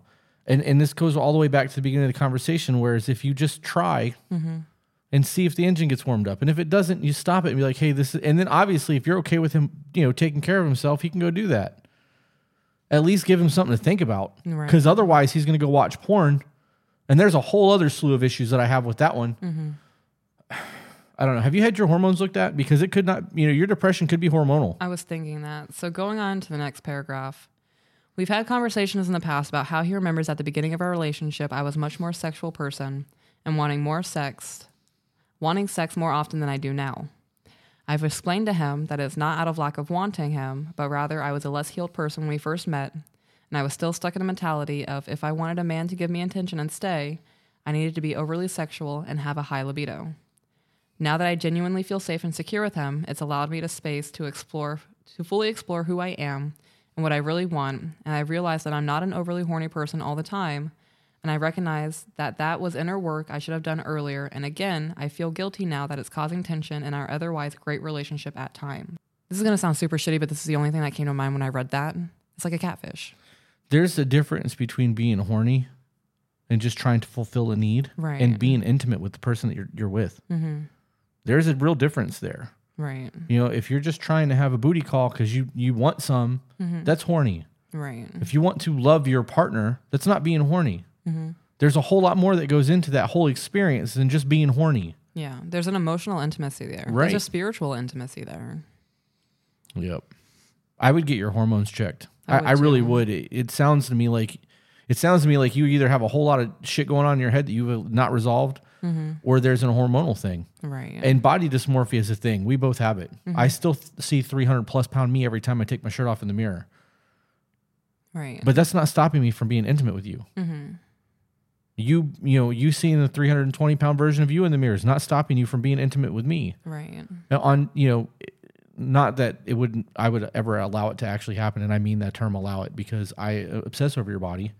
But if you were really going through it and tried wanted to have intimacy and wanted to wear a shirt because you were going through body dysmorphia i'd probably let it happen in the beginning. But while we were playing around that shirt's coming off. I've tried that before, and you've told me to take yeah because because i'm into you. Like Right. i, I want to look at you. Like i you know I'm simp. And you know that's also helped me with you maintaining that. I, am not going to call it a boundary, but it's like a a level of expectation for me. It's been a while since I've done that, where I've mm. wanted to keep a shirt on during our intimate time, because now I have a standard for myself. So even on days where I don't feel good about me, I know that's an illogical thought process. right Because when I'm on a good note and like I'm on cloud nine and I'm feeling fantastic, I don't have an issue with not wearing clothing. So when I dip below that, I have to remember like not only do I have a standard for myself, I have a standard for my man. And I trust your standards. There is nothing in your life that is subpar or half assed. right You don't put up with any bullshit. So if I presented myself the way that I felt like I presented myself, you would tell me. yeah I would. I would tell you if you started to get big again. I would tell you. Right. Mm-hmm. I'd be like, all right, babe, it's time to start doing cardio twice a day. Let's go. Let's go to the park. Like, I would join in on it. You know, I Right. uh, we check, we monitor our weight and shit daily Mm-hmm. because of of past lived experiences. So this is not like a. Right. I don't know. I I know that I'm going to catch a lot of flack for saying the whole allow thing, and Mm-hmm. people can feel however they want to feel about it. But this is the life we we live, and it's not yours, so it doesn't matter. It's also the kind of thing, if we're going to get pissy about the term allow, I don't allow you to negative self talk. No, you correct me every time I do it. When you walk into the bathroom and I'm brushing my teeth and you're like, oh, look at that fat piece of shit, I'm going to correct you and be like, try that again. Yeah. I don't allow you to be negative towards yourself and you don't allow me to be negative towards myself because we know what it's like when we're both in a positive mindset. Mm-hmm. So when we dip below that, we keep each other in check because if that goes unchecked, you're just going to continue sinking. It's almost like it comes from a place of love and not control. Wow, crazy Oh, concept. I'm very conflicted on those two, and I got and I get lost trying to know which one I should feel more fully, if that makes sense. So she said she has two reasons for feeling sad when he goes to take care of himself. The first one is I couldn't fulfill that need, and it makes me feel like I fell short for him. You did. Yeah, I was gonna say she could fulfill that need, chose not to. And that that's a very harsh thing for me to say, and people are gonna get super pissy because victim blaming or whatever. That's not what I'm trying to do. You have a concern about falling short for your man and it's making you feel guilty. And on the outside looking in, I agree with that. Mm-hmm. When you get married to somebody and you are in a relationship, the only thing you cannot seek outside of that relationship is any type of intimacy. Right. So when if if you had to self please your I would lose my damn mind. Yeah. if I was not providing for you in a sexual manner, knowing that you had to go and take care of yourself, I would feel like I'm failing as your wife. Right. I get that. And I would do everything in my power to step my game up. And I don't care how much it would push my comfort zone or if it would make me look at new horizons and expand myself. I'm going to do that. being in a relationship is going to push you to grow, and growing is never a comfortable thing to do. I have a question for you. What? Why would you push yourself to do that instead of playing the normal victim that everybody plays with that scenario? And I can I can only think to word it that way because I, I can't think of the proper terminology of what I'm getting at, but that describes what I'm asking you. So there is a point in our relationship, if, if that happens, I would ask myself, there was a point in our relationship where I genuinely enjoyed having playtime with you. Right. So what changed on my end where I don't have that reaction to you anymore? And it could be my interest changed. It could be maybe you've put on 10 pounds. You have to find the root of whatever that problem is. And in her scenario, she has grown from trauma. I'm talking about us. What do you mean? I'm, I'm talking about in us in Right. an us scenario, not a her scenario. Because I, I've I, I've never in my life been like, you're gonna try to have sex with me, and I'm be like, mm, nah. right. If I'm if I'm committed to you, mm-hmm. we're married and we're doing the life thing, and you tried to make a move on me, even if I was fucking exhausted, mm-hmm. been outside working in the sun all day long, Right. I may be like, you're gonna have to do the work tonight. Mm-hmm. I'm tired as shit, but let's ride. Let's go. Like, let's do this. I have a duty to my wife. Right. It's a spousal duty. Right. That's the way I view it. Mm-hmm. Society tells you that you don't have to placate your man. You don't have to do these things. You have the right to tell him no. And if you say no, no means no. You don't owe him shit. But you do. Right. So that's what I'm asking you. So Right. because you feel the way that you do, what makes you f- think differently than everybody who plays the victim in that aspect? Because you don't uh, subscribe to that mindset. Because I know that if our relationship falls apart sex wise, it's going to fall apart intimacy wise. Yeah. And if things fall apart intimacy wise, we're going to start arguing. And then arguments are going to lead to yelling. And then things are just going to start breaking down. At that point, why would you want to stay with me? Right. If every aspect of our relationship is a war zone, all because I just didn't want to have sex with you, you're going to go find a chick who's going to give you all of that and peace. So, okay. I'm, I- I'm really, um, I guess I'm, I'm just, I want to hear you continue talking about this and I'm, I'm going to ask you questions that people are going to make statements about. Right. What if the intimacy is still there and the sex just isn't happening for whatever reason? We're both exhausted. We're, uh, you're cramping. Obviously, that's not a thing for me. Periods and sentences, and that's as far as that goes for me. Right. Um, so that's obviously not a thing. But in, in a scenario where some people are just not about that life, or I, I, I don't know, I don't, I don't know what it is that actually makes people tell their partner no, and and is not mm-hmm. willing to even try because I've never experienced that. Right. But in the event that that happens, and we still maintain intimacy mm-hmm. for another mm. three or four months, I'm still flirting, smacking your ass when you walk by, dancing with you in the kitchen, mm-hmm. having playful conversation in bed, holding your hand in the car, um, reading scripture together, having in-depth conversations about life, all of the the truly intimate things, and that continues for three or four months. Mm-hmm. But sex is not happening. Right. At that point, do you think that the lack of sex is going to kill the intimacy, or do you think that uh, uh, uh, If both people are fine with not having sex, no, I don't think so. If you guys are fulfilled from intimacy and neither of you are upset that sex is not happening, then there's not a problem. okay? It's a basic human nature to want to have sex. And in instances like, like this, she has grown as a person. Right. And that's normal. That's okay. People grow. Sometimes you grow apart. Right.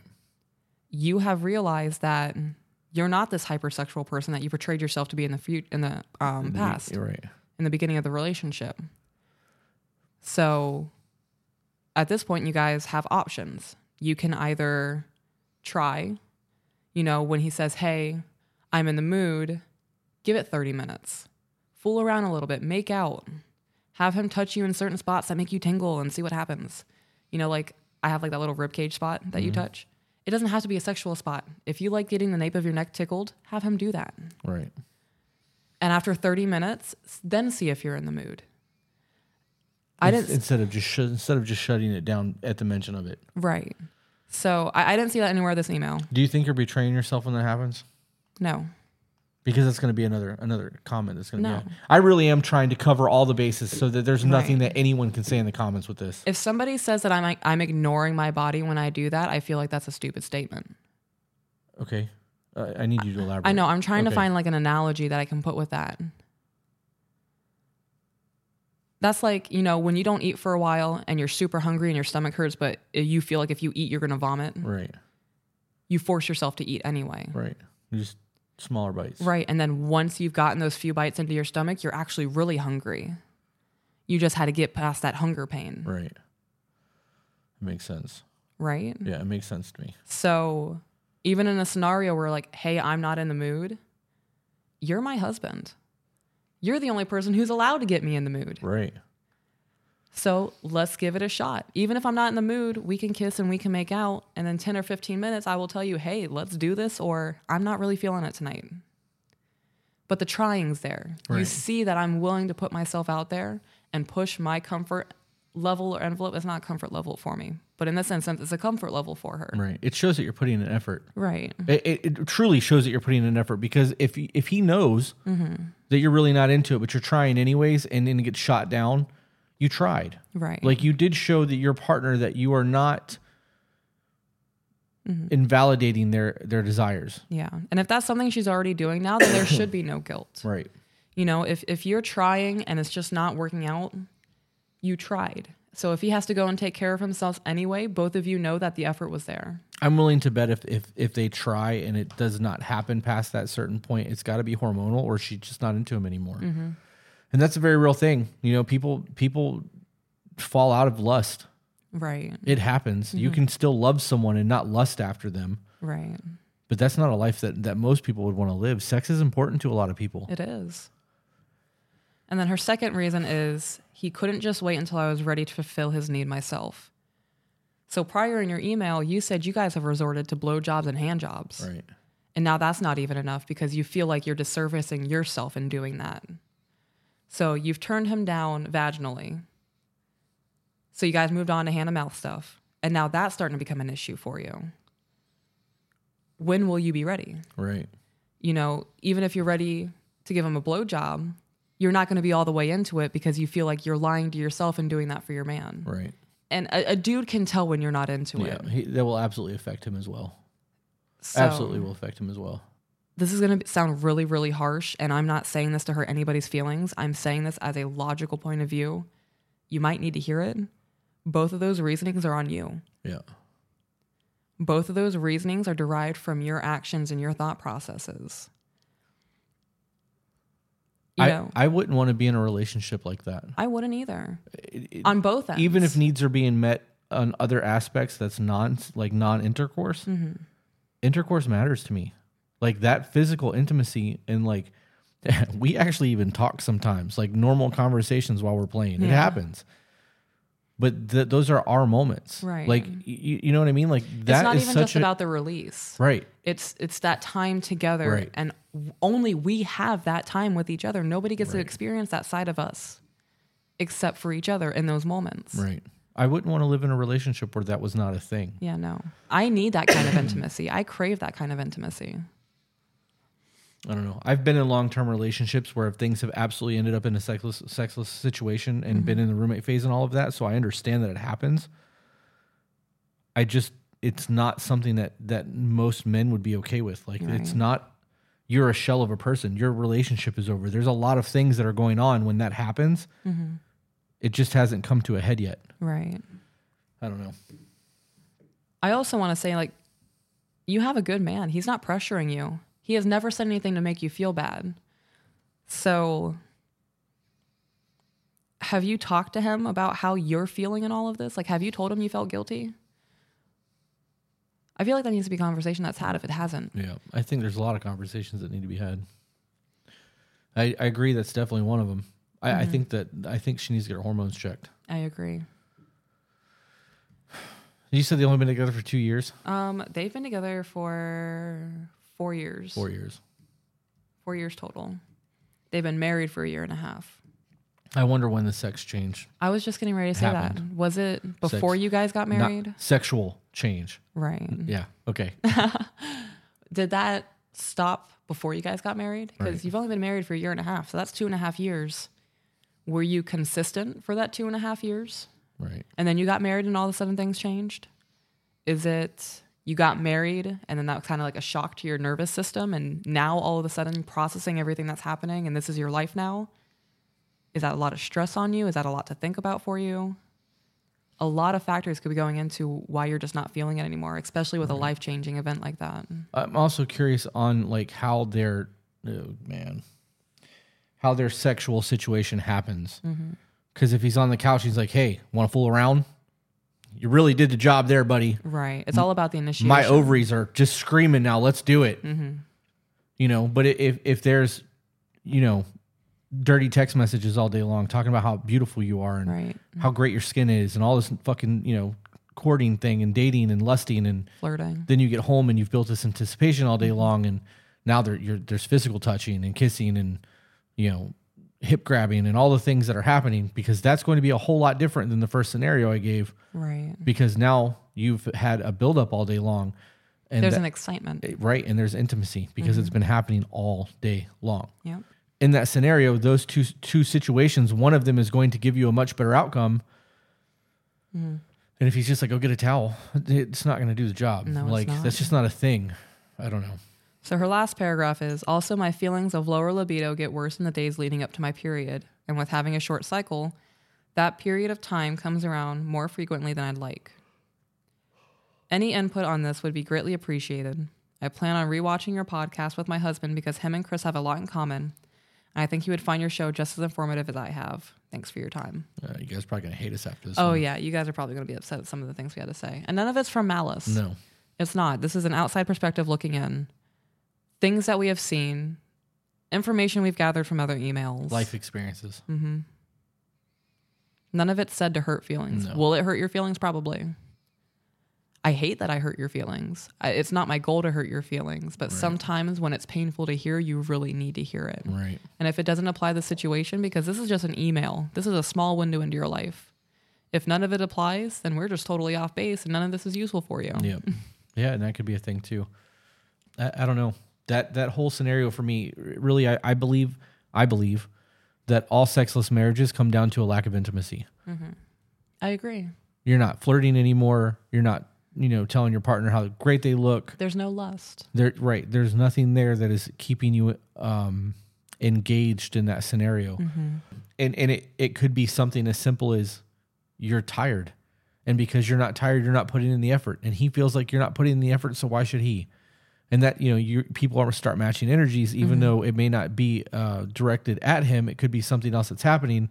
The way he's reading the room, now you guys are, are feeding off of each other on uh, miscalculated judgment. I also want to ask what what is what is your self care routine?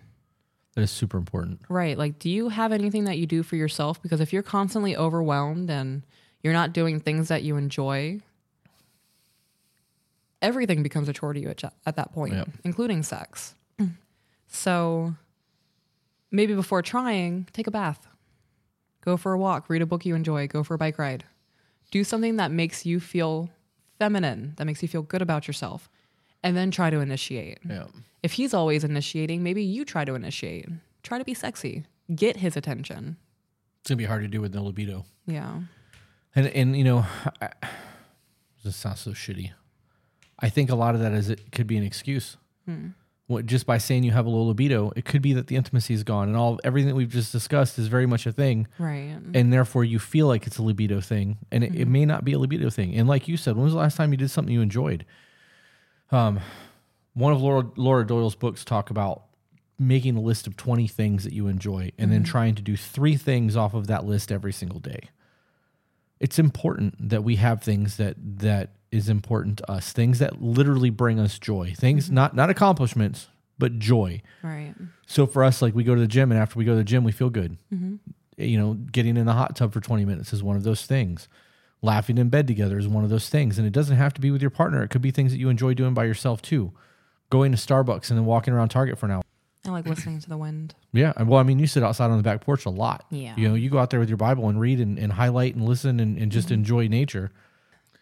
She just had a coughing fit. I'm doing great. we can tell by your eyes.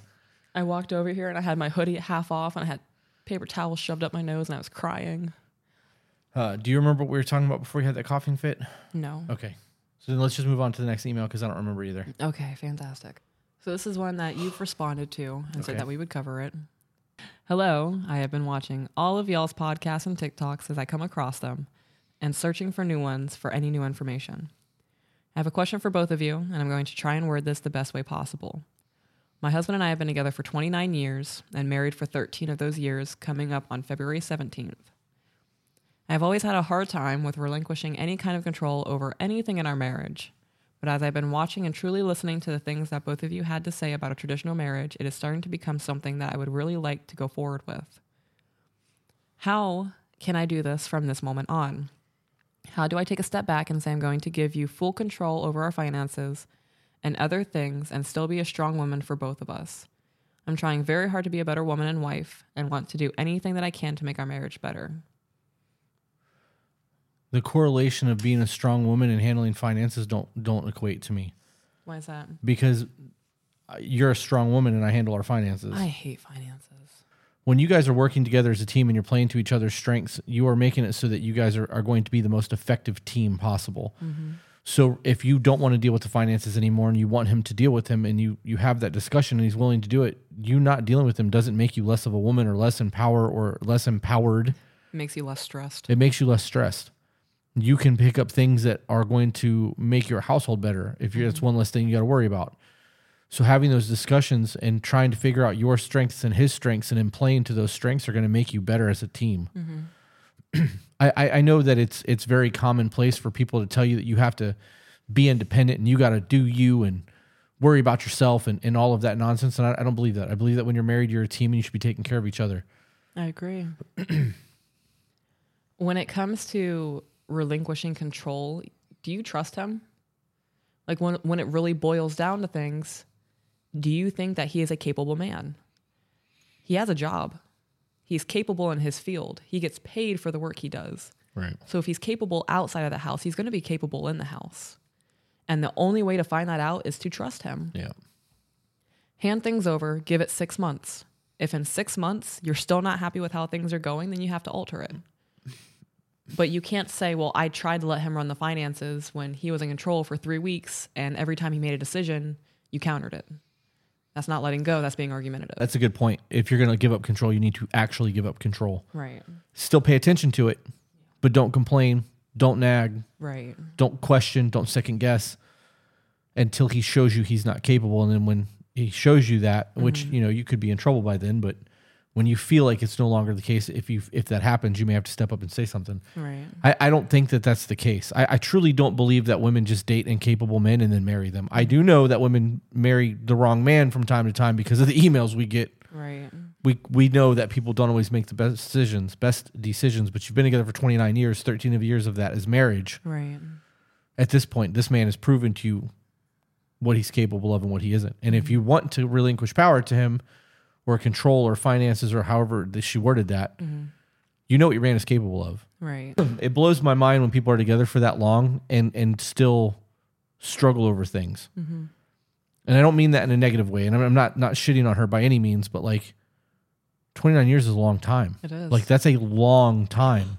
And during that 29 year process, if he has shown you that he's not capable of doing something, you should know that by now. You guys should know your strengths. There's also going to be a weird period transitionary where you tell him you want him to do these things, and he's going to go, "Oh, wait, okay, why me? Like, why do you want me to do this?" Like, you guys may have a very awkward conversation about all that because this could come from left field, and he may not see this coming. Right. Or he could be like, "Cool, I got this." He'd be like, he might be like, finally. Yeah, it could be. It could be. There's also a level of trust that is shown and respect that is shown when you relinquish something like that to somebody, mm-hmm.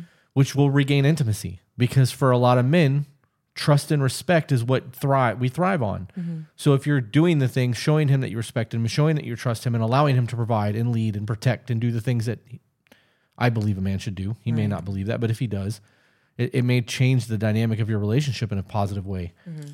I, I don't know. I, I think that really it just comes down to having a very simple conversation with him and telling him what you want, like actually telling him, not beating around the bush Why are you looking at me like that? because you didn't flip it over. Yeah, because I'm going through it. I just need Oh. them to see. Oh. so I don't, I don't recall what you said. Did you say that handling finances doesn't make you a strong woman, or did you say that doesn't make you an independent woman? I don't remember what she said. Okay. I, I think that she said that she was afraid of losing the power of it or something. Okay. Well, I'm not sure if you said it or not, but I want to talk about what makes a strong woman. Handling finances does not dictate whether or not you're strong. Right. I can handle finances. I did it for a very long time. You handle finances in our relationship though, because that is something I do not cope well with. Right. I become very stressed when I know that there are things that need to be paid for. Even when I have money in a bank account, I will continuously stress about money. I can't mentally handle it. I can, doesn't mean that I, ch- I want to. Right. I choose not to. So you handle the finances. I think I'm a very strong woman. And I'm a stay at home wife. I'm a stay at home mom. I don't work full time anymore. I maintain a household. Things that I consider that make me a strong woman is my communication skills, my ability to understand. I don't let people walk on me. I state my opinions, and there is no question when I state my opinions. I know my opinions. I know who I am as a person. I know my self worth. I know my quality of character. I will not allow someone to degrade me or put me down. My time management, I think, makes me a strong woman because I'm able to get everything done in a day and still fuck around for three hours.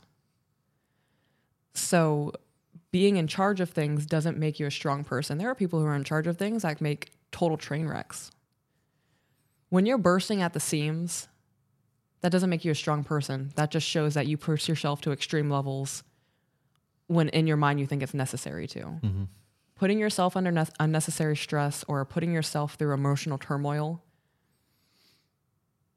it can be considered a strength, but that's also self harm in a sense. Does that make sense? No, it does. If you don't have to be in fight or flight right. Mm-hmm. or constant constant stress scenarios, why would you want to be there? right. Just for the label of being strong. Right. There's a multitude of other things you can do to show your strength. So it's okay to not be in charge of finances, especially if you have a man who's not going to miss a mortgage payment Right. or he's not going to gamble $2,000 and then your electric bill's not paid. Did she s- stress anything other than the finances? She said, she just says, I have a hard time with relinquishing any control over anything in our marriage. Okay, so it's not just financial. Well, she specifically said, How do I step back and say I'm going to give you full control over our finances and other things, but still be a strong woman for the both of us? Okay. So it was a strong woman comment as well. Mm, yeah. It sounds like she's afraid to relinquish control.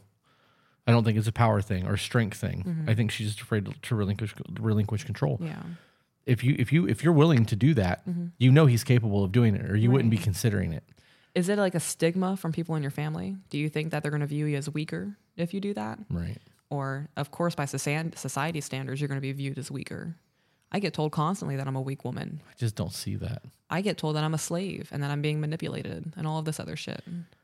There, there will be a negative connotation from society and social media around what you're doing, but you can't let that influence your happiness in life. Right. If you feel like your quality of life is going to improve by handing over all of these responsibilities to your man and you can just focus on other areas in your life, it's worth it. Yeah, you're gonna grow from that. You'll both grow from that. I was Like, say you guys are going to grow together. He's going to see what you're doing as. I was going to say a form of submission, but that's exactly what I would say too. But the, it they can be pissed off. There's Right. nothing wrong with serving and submitting to your partner. and that's on both ends. Right. When when when you just in uh, for the sake of conversation, in submitting to your husband Mm-hmm. and giving up the control of these things and letting him deal with them, it's you're doing it to benefit your life. Right. Him making sure that the bills are paid, making sure that you know there's money in the bank for groceries and school is taken care of and kids are taken care of and all those things. Mm-hmm. He's submitting his will to you to make sure that you are taken care of. That is a form of submission It is. but he's doing it to provide because that's what people are men are supposed to do. I, I just I don't like the terminology that people put on a lot of this stuff because I don't see any of this as weakness. I really believe that if you have strengths, you should play to those strengths. Mm-hmm. I have things that I'm really good at that you'll never have to do because I'm good at them. Right. Just all there is to it. And, and it's, it's the same thing for you. I'm not going to do the things that you're really good at. I'm going to let you handle that. So that's one less thing I have to worry about mm-hmm. and we work together as a team that way and our life is amazing because we're thriving together versus one person weight, carrying the weight of the world while the other person plays on tiktok mm-hmm. It, it's teamwork it's a team effort like we're going to grow together it's just going to be the way that it is. Mm-hmm. and if there's things that come up in life that i'm i'm not capable of dealing with like taxes I, I can do it. I don't want to. Right. That's something that you you are going to handle. Mm-hmm. You're you're making my life easier by doing that. Right. I'm making our life easier by making sure there's money in the bank mm-hmm. and that everything is getting paid and you don't have to worry about that at all.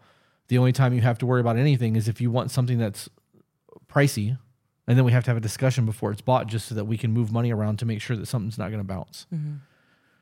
But you also have access to all the accounts. So if in the event that she does let go of these things, she should still be able to open an app on the phone and see where the money is. I agree with that. Yeah, there's a, a comfort in that, and and there's definitely a comfort if like, um, if you're worried about him not being able to save properly, or, you know, there's a lot of things that go into that. I highly recommend getting The Surrendered Wife, not the audiobook. Actually, order the book and read it because the audiobook is only an hour long, but the book itself is like almost 400 pages. Yeah, the hour long podcast though or audiobook mm-hmm. covers all of the necessities, because I I've only listened to the podcast and I got a lot out of that or the book. I've got an hour, a lot out of that one hour, mm-hmm. and and when you were reading the book in the car, a lot of it was like tests and like quizzes and Well, it wasn't really quizzes, it was pointers on how to be able to relinquish that control. yeah. There was a point where she was talking about letting go of the finances. And for six years, everything went paid. He was doing great. And then there was one day where he forgot to pay the electric bill and the power was shut off. And she lost her mind. Oh, yeah, that wasn't an audio. she wrote a check, took it to the post office, paid it, and then she realized in that moment, I don't know if I just be- bounced a checking account by paying that. Right. And she was like, I have to call him. So she called him, let him know what was going on. He was like, Oh, I just thought I paid it this morning. Never hit submit, whatever happened. Right. He's going to mess up. At some point, whether it be six months when you relinquish control or six years in the relationship, at some point he's going to mess up. But when that mistake happens, he's going to learn and he's going to double check and make sure everything's paid. Right. Because in that instance where he messes up, not only is he failing as a provider, he's letting you down as a man. He's not going to want to do that again. Yeah. Well, and, and those those mistakes are going to happen with anyone, whether you're mm-hmm. married or not, whether he handles the finances or you do. Right. There's going to be those times where you're like, yeah, I paid that already, but you're thinking of last month when you paid it, not this month, and you're like, oh shit. Right. She even talked about she was like, when I was handling finances, I messed up more than he did. Right. She get into a whole topic about how she opened a business that was just a money pit for six months. And they ended up closing it because it was just draining their savings. And she was like, that was a bigger mess up than him forgetting to pay the electric bill. Right. And he never harped her on that. So Because it doesn't matter. Right. I, I highly recommend getting the book. It goes really in depth on how to be able to relinquish. And she even says in the book, give it six months. You can't say you definitively tried something until you do it for six months, because that's when you'll start seeing the change and effect Right. from what you did three months prior. And then he's also going to notice what's happening at that point. And then you can say, you know, this is what I've been trying. She talks about implementing it over time and not even having a discussion. Right. Yeah. She actually specifically says, don't bring it up. Right. So just start implementing little things. Give out give up little powers. You know, if you usually start the coffee in the mornings, just say, "Hey babe, tomorrow morning, can you start the coffee?" He doesn't be like, "Babe, you just made my day so much better. Thank you for doing that. I mm-hmm. love that you did that for me." He'll be more inclined to do it again. Mm-hmm. Just small things like that. Yep. Somebody's going to be in the comments going, well, they shouldn't have to ask to do those things. You're an adult and you drink coffee too. That's exhausting. It is. that it really mindset's is. so exhausting Yep. for me. in in doing that, in doing that, Mm-hmm. babe, can you can you start the coffee for me tomorrow? And then giving gratitude, Mm-hmm. you are literally making ex, an excuse, or you're creating a reason. You're creating a reason to be able to give your partner gratitude. I could hear that that's that drinking in the microphone. I did. That was funny. You're you're creating a reason to give your husband gratitude and positive affirmations and and, and positive intimacy moments. Because you know you can grab your cup of coffee, give him a hug, and thank you. I'm so gr- grateful you did this, like you said. Kiss him on the cheek or whatever, because you got coffee breath. But like you have a, a moment, and it's all because you asked him to make uh the coffee pot. Like you don't realize how much those little things add up over time. Right. And those little moments become big moments when intimacy is restored in your relationship and you are courting again and lusting mm-hmm. again. And like it, it really, those moments matter. They matter just like the negative ones matter. Like right. you can't ignore them. It's going to be a short podcast. It is. I'm exhausted. Yeah? That coughing fit took it out of me. Yeah, I can see it. All right. Well, we, we are less than two hours on episode nine. I feel like we are regressing a little bit in life, but What do you mean regressing? because we've been three hours, two and a half hours, three and a half hours. We're like, meh, two hours. We haven't even made it to the two hour mark. I'm stalling to get it to the two hour mark on this so that I feel better about it. Gotcha. But then you're gonna be cutting out a bunch of stuff. I know. But at least I feel like we recorded for two hours. We can record tomorrow. Yeah, we can. Tomorrow's Friday. We don't have Yeah. going on tomorrow. Um, I don't want to record all weekend. Okay. So I don't know if that means we do something Friday or Saturday or Sunday, but I, I don't want to record all weekend. So Well, we're going somewhere Saturday. right. So yeah, we could record tomorrow and then again on Sunday. Saturday would be cool because we're going to Tampa. Yeah. So all right, guys, that's the two hour mark. we will catch you guys on the next one. Bye, guys. Hey, guys, if you enjoyed that, found it entertaining, funny, or even learned something you didn't know before, share it. And if you're not subscribed, why aren't you? And for those of you who want to support us, get access to exclusive content and live streams, we do have a Patreon. All the links are in the description.